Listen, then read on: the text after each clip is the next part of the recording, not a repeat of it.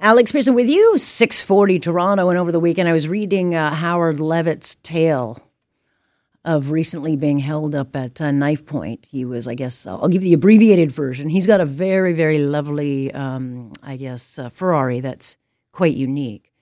And um, he had just pulled into his driveway and he got out of the car and he saw another car there. He didn't know what it was. And then before you know it, there are two guys saying, the car or your life? And he's like, uh, you can have the car. And then he went through uh, the story trying to say, like, he couldn't get through to 911. Took 20 minutes. And by that point, he realized the car is gone. And we all know where the car was going. I think they ended up retrieving it, but uh, the cars are going to the border.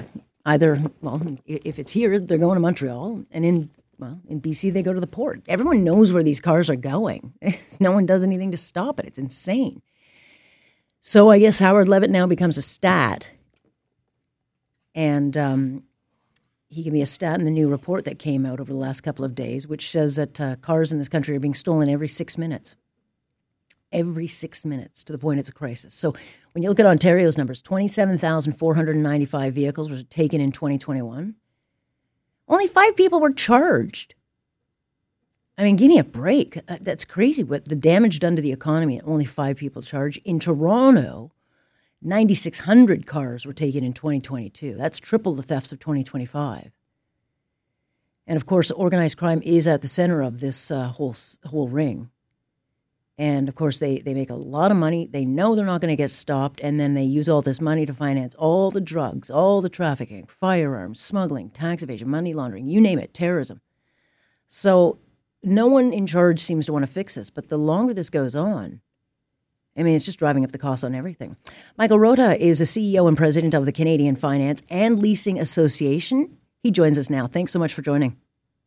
Thanks, Alex. Uh, thanks for having me. The numbers are shocking. We have been talking about this for quite some time, but when you actually kind of lay out the stats of how bad this has uh, got, gotten, and yet no urgency at any level of government to solve it.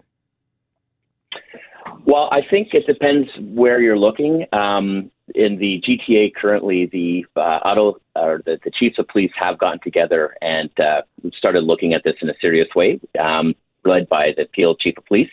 And uh, also, the Ford government recently announced a uh, over fifty million dollars towards the creation of a auto theft uh, unit tasked specifically with dealing with this issue. Mm-hmm. And then, what I think is a, a ex prosecutor uh, that is a good idea is they've also taxed on to that some special prosecutors to deal with it, so they'll have that specialty understanding of those types of prosecutions.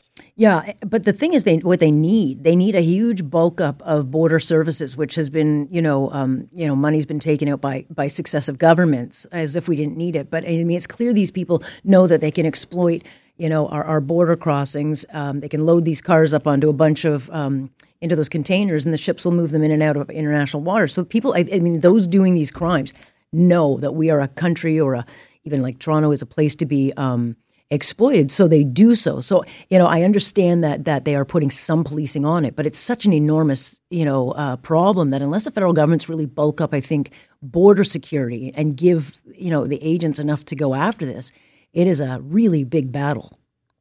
Well, you're, you're absolutely right on that score. Um, the uh, Canada Border Services Agency uh, is, is not really been um, putting the resources to this that we think that they could. They were given the tools back in, in 2010 with some legislation that specifically made auto theft a crime. Mm. And in fact, um, for those individuals that had a third charge, a minimum or a mandatory sentence of six months in jail, but it's just not being utilized. There's in the report, the things that we highlighted is not everything is a long term expensive uh, solution. There are things that we can do immediately to address this, and that is the sharing of information we know that uh, Canada Border Services do get this information, but they don't share it with the industry where we would be able to take action and sort of recover some of these vehicles before they get containered out. Yeah, I mean, I would think you would think, and I know I'm oversimplifying this, like maybe have a couple of cops or a whole bunch of cops at the border crossings. Like eh, they do these kinds of things almost right out in the open, and so you wonder why doesn't anyone actually start doing something about it? Albeit, I know there are a lot of risks because we're not talking just you know mom and pop uh, shop crime. We're talking organized crime. No, this is definitely organized crime. Um, you know, I can't speak for uh, Canada Border Services Agency and, and, why they're not putting resources here. Um, it's something that we've raised on a number of occasions with them, and the report is in reaction. We haven't heard a lot back, right. and so we're trying to sort of put a little bit of a spotlight on the inactivity in this area. Yeah.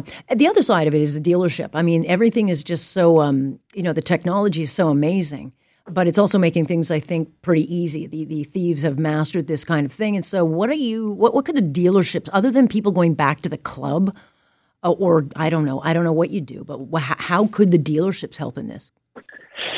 Interesting. You know, uh, people do look to the club, and, yeah. and I'm sure it, it, does make it a little bit easier or, or sort of more difficult to, to steal the vehicle. But it's definitely not. Uh, I mean, there's no silver bullet. I guess is the, the short answer to that. Um, there is some technology, third-party technology out there for uh, to put tracking devices and um, uh, anti-theft uh, devices to disable the vehicle. Mm-hmm. Um, but really, sometimes the simplest measures are the best. So if you've got a vehicle where it has a push button to start the vehicle then you have a fob that is constantly sending out a signal looking for a car to communicate with.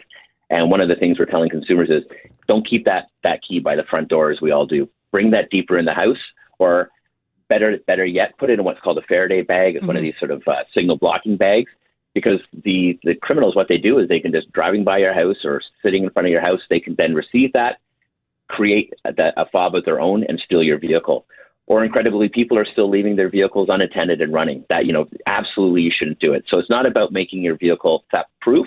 It's just making it much more difficult to steal than the next person so that you don't have to go through the, the trauma of, of, of you know having having your car and, and trying to replace it yeah, and it, it like it's it's just a car, you know. Like Howard Levitt's like it's just a car, albeit his was a lovely Ferrari that you can't really replace. I mean, but it, it is a car; it can be replaced, but it's expensive. And and ultimately, Michael, this can't keep going because our insurance rates are sky high. They're not going to come back down.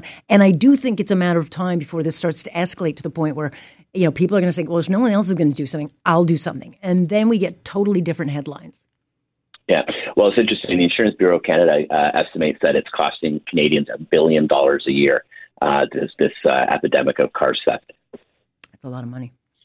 Yeah, that's a lot. Sure, and that affects all of us at all levels. So consumers, the the companies that finance them, uh, the manufacturers, and the insurance companies. All of them have a part to play in this, and both in terms of sort of being the victim, but also in terms of finding a solution. Sure. I mean, you look if you take that money, just the billion dollars, um, you know, to think of what you could do to mitigate this kind of stuff and to to you know start proactively uh, trying to combat it because it's not just cars. I mean, we have fentanyl pouring into this country and all sorts of other issues, but a billion dollars um, is a lot to lose. So why don't they just spend it in, in, in trying to stop this? Because we have a terrible reputation in this country for being able to do everything, whether it's snow washing money, uh, stealing cars. And my concern is that uh, no one's ever going to take it seriously enough.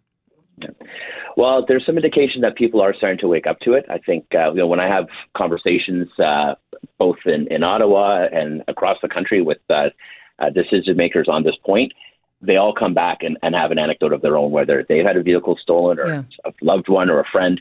Uh, so people are starting to take notice, and um, our hope is that that goes from publicity to concrete action yeah, I mean, we vote for these people, and frankly, you know, you spend a lot of money on a car, and, and it's it's very violating uh, to know that someone's been in it, let alone taken it, and there's not much you can do yeah. about it. So, I get it. Nonetheless, really interesting numbers, Michael. We do talk about it, but clearly we have to shame them into it. So I'm happy to have you back. uh, love to, love to. Uh, you know, come back and give you an update on where we're at. Excellent, good stuff. All right, thank you so much. Wonderful. Thank you. That's uh, Michael Rothe breaking down the numbers. He's with the Canadian Finance and Leasing Association. Uh, my car got um, my, our, our, on our street. If you don't lock your door every single night, you can see them. People just come by, they touch your thing, and they try to open it. They, if you've got it, they'll take your change.